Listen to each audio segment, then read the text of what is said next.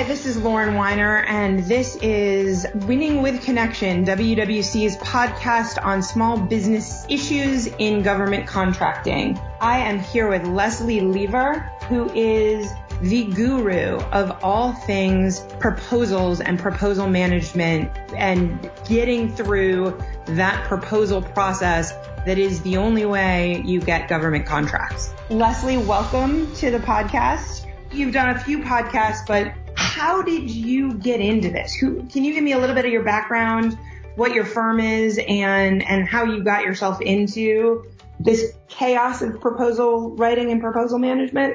Certainly. Um, first, good morning, Lauren, and thank you for having me. Um, in answer to your question, I have been doing federal government proposals since getting into the GovCon industry back in 1998. Started out working for some of the larger firms uh, SAIC, Grant Thornton, and in 2011 started my own consulting firm, Strategic Business Solutions, where we provide full service proposal solutions to companies of all sizes, small businesses that maybe don't have an internal proposal center and larger businesses that may find themselves uh, lacking the bandwidth to bid on everything in their pipeline. So started out as a manager helping companies with their proposals and now do it for clients who are looking to grow their footprint in the federal government with federal government contracts. And I will say you have done that kind of escape valve or, or release valve for us when we had too many proposals. I think there were been a couple of times that we've had five or six proposals and not enough proposal managers to, to write to them all. So I think you just put one in for us last week, right? We got an extension, so we're, we're still working that one. Oh, God love you. Um, so, so we'll talk in another podcast, uh, later about how to find these bids and, and where to find them, be it on FedBizOpps or through vehicles that you've, you've been awarded, which tends to be a better way of, of getting it and, and less competitive uh, or kind of less scattershot. But I want to talk to you about once you've found an interesting bid opportunity. So you we're we're coming at this at the point where they've these these firms have identified either an RFP or a pre-RFP or an RFI and they've decided they want to bid it. I guess let's let's talk about it as an RFP uh, and they decide they want to bid it. So they've pulled down all the documents from wherever they found this uh, RFP. What do they do? What's the next? What's what's the first step in reviewing an RFP to decide if you want to go after it? Well, I would be remiss if I didn't start by saying that ideally you are tracking an RFP long before it becomes an RFP and that you are working with the customer to identify what their issues are and um, shaping the requirements. Not everyone can do that and it takes resources. So a lot of small businesses often don't get into the proposal process having done capture, sufficient capture. And so a lot of times when I get pulled in, it is very close to RFP release, if not immediately after an RFP has been released. So depending upon your role in the proposal, um, you'll look at different things first. So for me, as a generally my my personal role is usually the proposal manager. Now we bring resources in, all types of resources depending upon what our clients need. But as a proposal manager, the first thing I'm going to look at is sections. Well, I want to look at the uh, the SF33 if that's if it comes with that to find out when the thing is due. But I'm going straight to the instructions and the evaluation criteria. So in a traditional federal government RFP, those are sections L and M. I want to know as a proposal manager how big this effort is, how many volumes, how many pages, what are the requirements that I need to zero in on as a proposal manager. If you're a technical writer, if your role on the proposal is to um, to be a technical writer, then in all likelihood you're going to look first at the statement of work or the performance work statement, which is section C of the RFP, because you want to know what you're writing to. If you're the company trying to decide, are we going to bid this thing? you are essentially looking at the entire RFP. You can ill afford to ignore any part of it because it's going to tell you what the requirements are. It's going to tell you what you have to do on award, what the contract clauses are that you need to be aware of post award. And so you really have to read the entire RFP uh, cover to cover. Right. So going back to the first part of it in terms of really knowing that this is coming out well before it comes out and, and hopefully shaping how it comes out. I, I hear a whole lot of businesses who go on to FedBizOpps, uh, which is again, the wild west of, of government contracting and say, Hey, I could do that work. And, and they're too late, right? In many cases, yeah, because in most bids for federal government work, the scope of work it can be fairly large and your organization may not be able to cover down on all the requirements, which means that you're going to have to team with other companies who have complementary capabilities so that together you can cover down on all of the requirements because you can't put in a bid and, and expect to get an award if you cannot perform to all of the requirements. So teaming takes time and uh, and those those teaming agreements need to be ironed out before the RFP is released, or you're going to waste cycles and time trying to negotiate teaming agreements and and lose valuable proposal writing time. Um, but the other thing is, especially for small businesses, if you get in early enough before an RFP is released, when we talk about shaping requirements, in many cases, if the government isn't even considering a small business set aside, by talking to the government early, you can direct, I won't say direct, you can help the government um, explore the feasibility of a small business set aside or a HUBZone or an 8A or any, any other of the numerous uh, economic designations that are out there. So you can very um, strategically shape the competitive landscape by getting in there early. And the best advice that I can give any small company is be looking at RFIs, answer every single RFI that is in your wheelhouse and make the government aware that you exist because that's how you get uh, what might otherwise come out as a full and open competition shaped and transitioned to a small business set aside to suit your company. So by RFI, you mean the requests for information that come out. What what does the government do with those? Um, why why do they ask for those, and what is the importance of those? The government is required by federal acquisition regulation to do um, industry research. And if there are a sufficient number of small businesses that can perform the work the government is required to explore that um, before releasing to uh, a full and open audience. So um, the government has uh, small business contracting goals, and every agency is is looking to satisfy those goals because they are held to them. And so, if they can um, demonstrate that there are sufficient small businesses to satisfy competition requirements, they're happy to release things as small business set asides to satisfy those goals. Great. So when we talk about this, and this is going to be an entirely different podcast on how to run capture as a small business, how to use uh, small business offices effectively. And I'm hoping to bring a small business uh, office uh, manager on onto our podcast at some point or uh, an SBA rep. But once you've run capture, let's let's say we've now got a, a proposal that or an RFP that came out that you are at least well aware of and you think you're well situated to go in on it. You've got the team or you don't need a team because you can do everything on this contract. You talked about section L and section M. Section L being the instructions to offerors, section M being the evaluation criteria. Before we get into kind of how to, how to rip that apart and put it into a proposal, what are the pieces of section M that are big red flags or big winners for, for you once as you've done capture?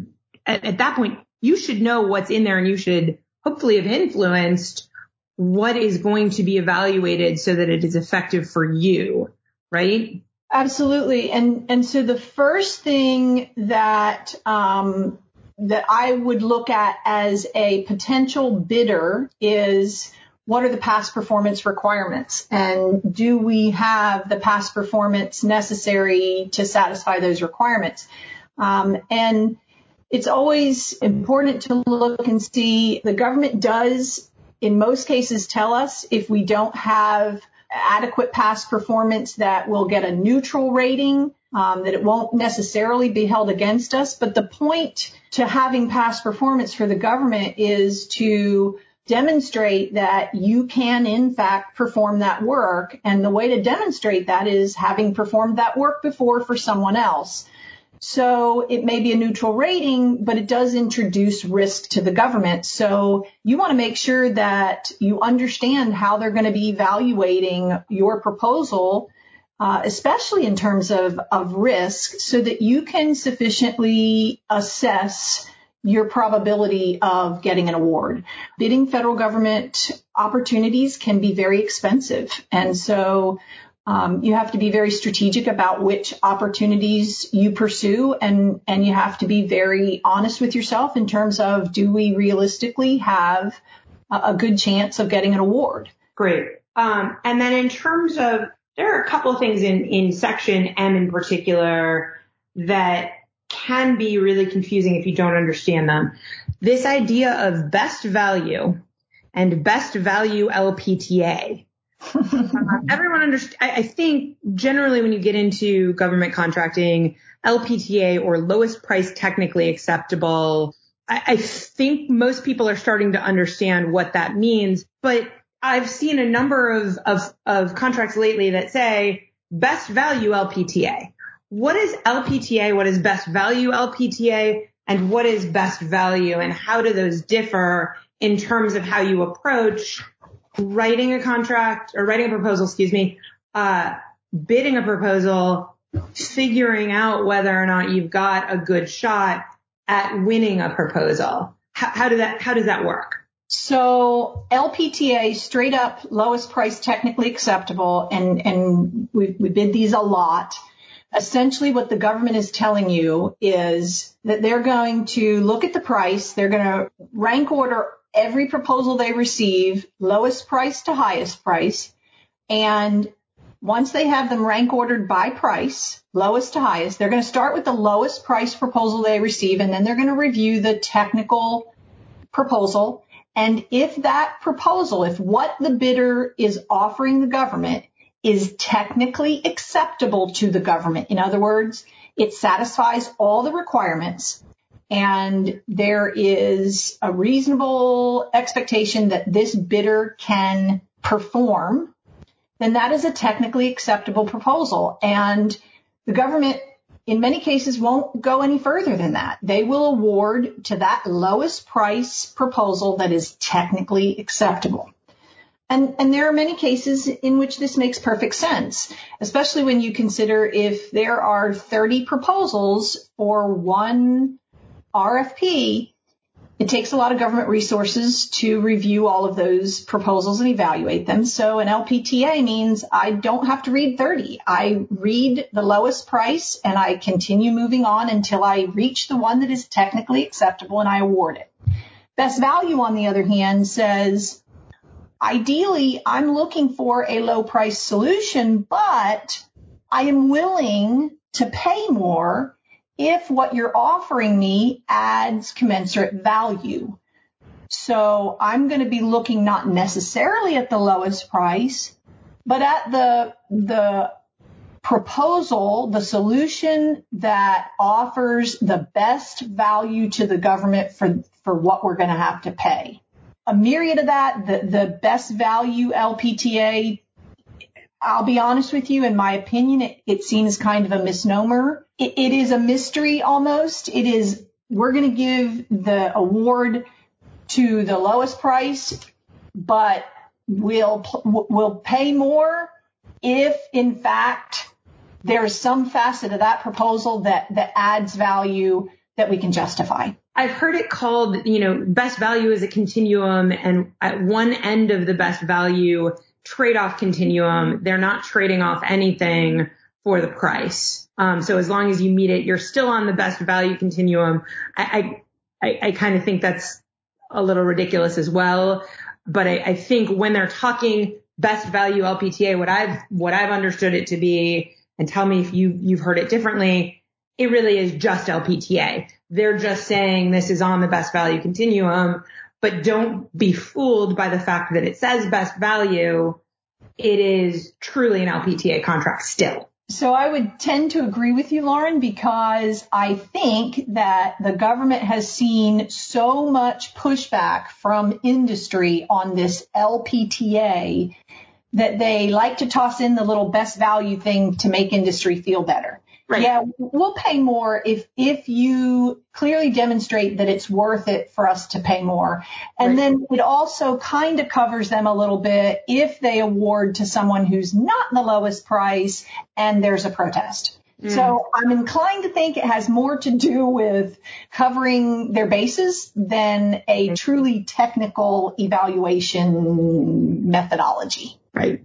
So, you know, there are, there are good reasons to go after LPTA, although, you know, it can be a race to the bottom on price. Um, and particularly it can be a race to the bottom on price in terms of, particularly for service contracts, in terms of salaries and being able to recruit and retain people.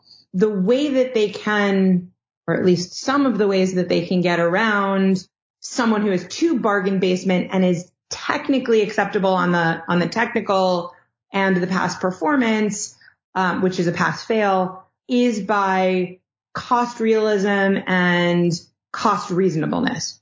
Yes? Correct. Correct. And, and the government's very clear about how they're going to evaluate that because um, many agencies have been burned by choosing the lowest price bidder and then that bidder getting in and being unable to execute because their salaries were so low that they can't get qualified personnel and they can't keep the personnel that they that they bring on. There's there's a constant churn and turnover. So um, the government does look at and does evaluate the prices to make sure they are both reasonable and and realistic. So reasonable being they're not too high, realistic being they're not too low. In essence, it, it is it is some of that, but it, it is also looking at that geographic area, mm-hmm. the labor market in that area, or it is this realistic that they could actually recruit people at these salaries. So it, it's a it's a fairly sophisticated evaluation that the government does in those two areas. Perfect. Okay, so we've gone through. Here's the evaluation. Yes, we think we are. Here are the evaluation criteria in terms of our past performance. In terms of we can write to. We know that we are going to be evaluated, or we think we're going to be evaluated effectively on our past performance, on our technical understanding and approach, on our management, um, and and that we can come in competitively on price, either in an LPTA environment or in a truly best value environment. What do we do to set up the the outline? How do you make sure you are putting together first a compliant bid and second an effective bid based on that section L and M? So I, I start with section L because section L tells us, and, and I'll caveat that, not in all cases, but when a, when the government prepares a fairly well written RFP, which isn't always, section L tells us what they want us to write to, what they expect to see in the proposal. They often tell us each volume, um, the components of each volume. It'll have a table of contents. It'll have the acronym list. It'll be structured with these sub factors. So I start with section L and I extract out the the requirements from the instructions. And then I move to section M and I make sure that section M marries to what they are telling us to write to. So if they tell us in the instructions to write to risks, but when I go to section M, they don't tell me they're going to evaluate risks, then I'm going to, that tells me how much weight to put on each of those sections. When you get into the specific technical requirements, that's when I move to section C and I pull from the statement of work or the PWS the specific performance expectations or requirements and I put those in the outline. So I start with L, move on to M. So I start with the instructions and then I move to the evaluation criteria and then into the PWS or statement of work to further flesh out that outline. The section M also, um, as I alluded to, helps me determine if I have a 50 page volume, how many pages I'm going to allocate to each section of the outline based on how they're weighting the evaluation. Right. So one thing that surprised me when I started doing proposals, because I had done grant writing, uh, previously, I had done, you know, a whole lot of kind of policy writing. But one of the things that surprised me, and I didn't, I don't think we did very well, uh, for the first few years of the, of the firm, but we were going after things that weren't overwhelmingly competitive. So we didn't have to be quite as good at it. But one of the things I learned a little later on is that outline shouldn't necessarily be read the most effectively for how you want to convince them. It has to be read more as what did they say first, second, third? How do I follow the actual instructions of L and M in the in the order that they list them in L and M? Why is that? So we had this discussion with a client yesterday. In order to deliver a winning proposal, you have to be clear, concise, compelling, and above all else, compliant. And so even if we believe that we have addressed all of the requirements, if the government can't find it, if it's not easy for the government to check compliance, you run the risk of being declared non-compliant. So first and foremost, you have to make sure that you've addressed everything that they've told you to address so that you're compliant. And it's funny that you talk about not having done that so well. When I started, and, and for those of you who are fairly new to this, you will discover that the government does not, as a general rule, write very good RFPs. No. And a lot of times the people who have the requirement are not necessarily the people who write the RFP or the coordination isn't great. So a lot of times those things are confusing and you want to present your information in a logical way. L&M are not necessarily logical. So you have to resist the urge to write it the way you think it should be written and always write it to follow sections L and M and the PWS. So even if it's in your mind, the flow doesn't make sense, it's illogical. I, I want to say the last thing anybody accused the government of was being logical. So follow L and M. One of the things that I realized in talking to some of the people who sat on source selection boards, which are the the, the boards that they pull together on the government side after the RFP goes in to evaluate uh, different pieces of the RFP. And by the way, some of them are, are not evaluating the entirety of it. So they'll only see the past performance. Somebody else will only see the technical and even only certain pieces of the technical. But one of the things in sitting down with, with people who have sat on source selection boards is that they get a score sheet that follows the, the criteria. And so if you make it hard for them to score it because they have to search around for it. They're not going to search for it.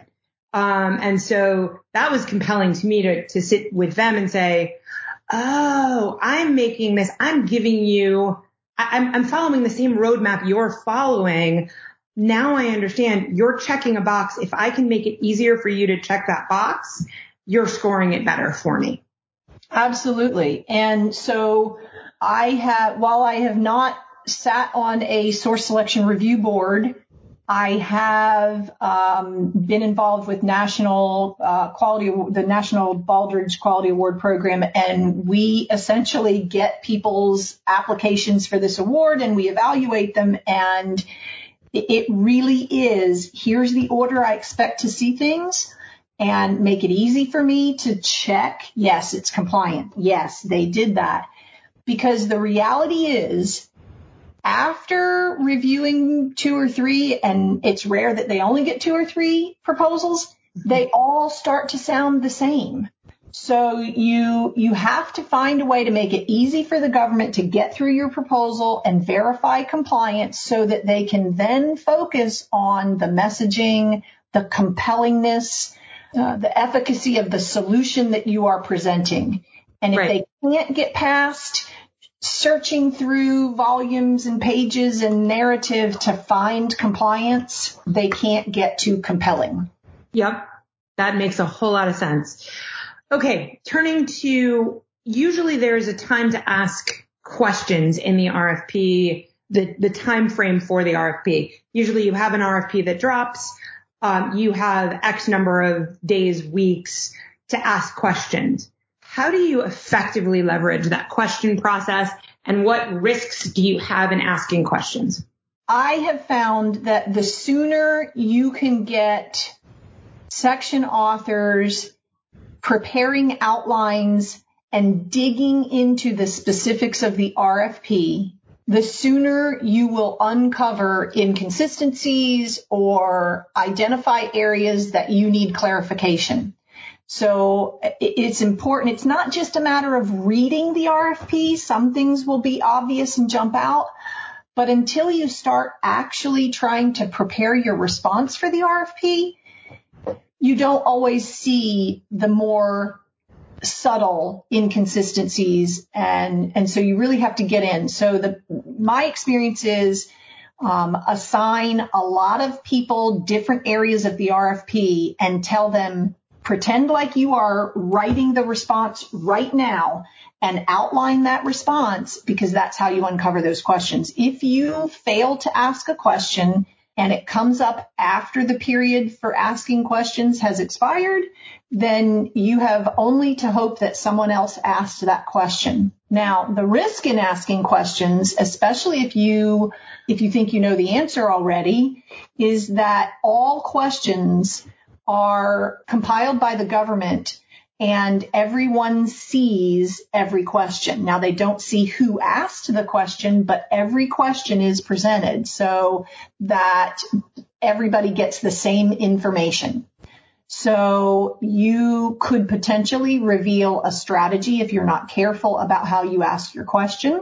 And so the less information you reveal in the, in the way that you ask your question, the better. Um, and companies have to decide if the risk of revealing some strategy is too great. You know, do we want to ask the question? Right, right. And I've actually seen some questions where people think they know the answer or they want a certain answer, but they ask it the wrong way and they get the wrong yeah. answer. And then you're just, oh God, you've gotta be kidding. I would always say never ask the question about what size font you have in graphics because inevitably if you don't ask the question and nobody else hopefully asks the question, you can use a different font than in the text, which is usually Times New Roman 12. But I have seen somebody ask the question multiple times can we use a different font? Can we use a smaller font? And when they come back and say, nope, Times New Roman 12, now you've got graphics that you have to use Times New Roman 12 and it's darn near impossible to get the graphics looking right with TNR 12. So Absolutely. don't ask the questions the, unless you want the answer and unless you're ready for the answer to be something different. Although you can certainly guide the answer that you want by saying, by, by phrasing the question a certain way and getting to the answer that, that you want them to do. The Absolutely. questions do do is they give an opportunity to what's called in the industry black hat, um, figure out who's coming in on this and what their strategies, like you said, are, but also just what their strengths and weaknesses might be so that you can, uh, uh, what, what again we call in the industry ghost to them. Um, so you can figure out who else may be coming in. And if it's company A and you know company A doesn't have a great recruiting apparatus, you can highlight what, what your recruiting apparatus is and, and point out that, hey, you should be looking to see if they're doing it correctly as well, or whatever that looks like. Absolutely. So if you know a competitor has um, historically had difficulty retaining um, good people, staffing, um, if you know they've had issues transitioning, those are the kinds of things you would ghost in your proposal by saying, you know, we've never had any cure notices uh, related to failure to, to staff or things like that that that then tell the government, hmm, I wonder if we should look at cure notices for, you know, for vendor X or offeror X. So yeah. Okay. I, I think we could go on forever and a day on this because there's so much in proposal writing, but one last question. In terms of the presentation of proposals, how do you balance, you know, they say we don't want any nice bindings. We're not looking for significant graphics. We're not, how, how do you balance the text versus the look and feel of the proposal? Is, is the government really serious when they say we don't want any charts and graphs and, and tables or, or any kind of substantial ones of those or are they not? Do you really, do you need the graphics? Do you need, what kind of things do you use within a proposal to make it easier to view and read? So that's a really good question. And you will often see in RFPs, the government doesn't want uh, fancy graphics. So yeah, we see that a lot. I, I personally believe that they put that in there as a cover my bases because they don't want somebody to protest saying, well, we don't have the capability of, you know, developing all these fancy graphics and polished presentation materials. And so the government is trying to kind of cut that off at the pass and say, well, that we don't want that. However, the reality is that the individuals on the source selection board are human beings. And if you give them 60 pages of pure Times New Roman text, full justify, no graphs, no changes in font or highlighting or tables or, or call out boxes, their eyes are going to glaze over. Nobody wants to read that. So it is in my opinion, critical that you effectively use white space and make your proposals visually ap- appealing. So we bring in graphic artists that brand all the graphics for uh, the client so that all the graphics look similar. They have a, a similar look and feel. They have that client's um, color scheme from logos or whatever. We try to use headings of, of larger font sizes to break up the text, call out boxes, just to make the page less intimidating and more pleasant to read because let's face it, a lot of this stuff is very dry reading. I am not the kind of person who says throw a graphic in there just to break up the page. I am very critical of the graphics that we use. We often see features and benefits tables. I think they are amazing. They break up the text. They succinctly present critical information. But I will tell you that nine times out of 10, the benefits that are listed in features and benefits tables are not benefits. And so I am constantly going back to the section authors saying, if you want to use this, I think it's great, but these are not benefits to the government. Rewrite them. So I guess my point is tables, graphics, visuals, call out boxes, those are all very, very important elements of a good proposal, but they need to be compelling and they need to have a, reason to be there. Um, otherwise, the government isn't going to read them. Right. Good. Um, and one last thing, because I hammer this home with, with all of the small businesses that I talk to and, and we have been burnt on it, I think only once before.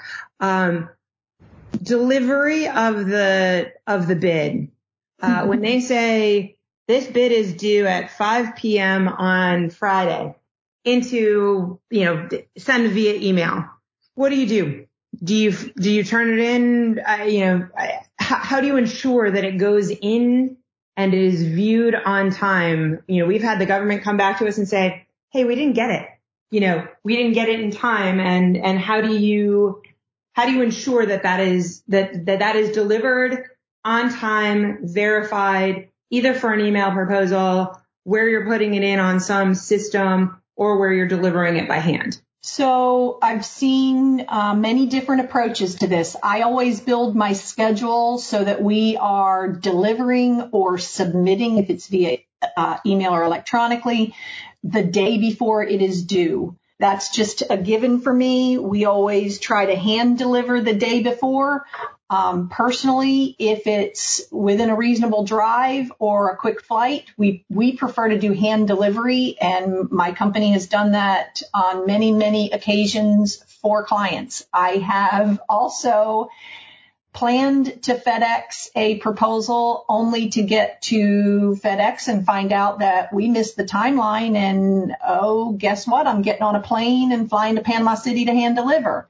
Mm-hmm. Um, we have had proposals that we've delivered to the client that they waited to submit and then the government system that they were supposed to submit to locked them out at the last second and it didn't get in on time. Um, we've even had a government client or a government customer who was expecting our proposal call us within 10 minutes of the time it was due and say, Hey, we never got your proposal.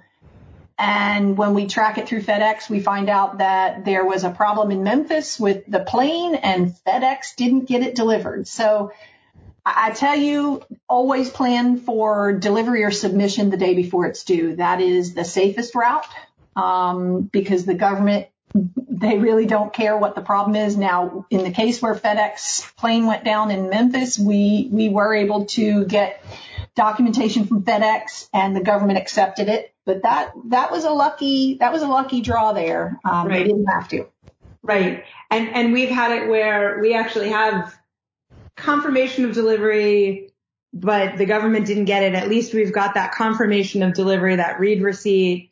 Um, there, there is one contracting office in particular, uh, where we will call them we will email them. We will say, can you please confirm delivery receipt and don't get that confirmation from them. If you know that to be the case, and frankly, anytime you have to have the, the delivery receipt, the read receipt, if you're submitting by email so that you have confirmation it went through their system.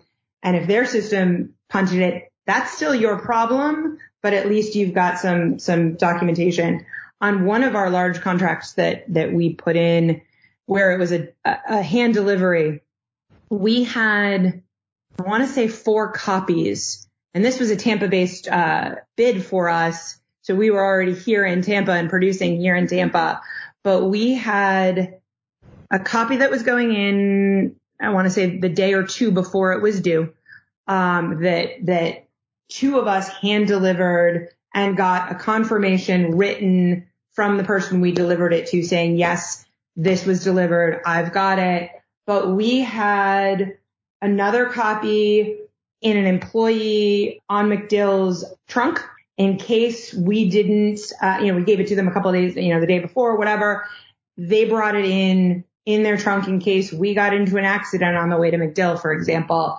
Uh, we had another copy sitting in the office that somebody could run and grab to make sure that no matter what happened, and this was still a day or two before it was due, that we could get that copy in there.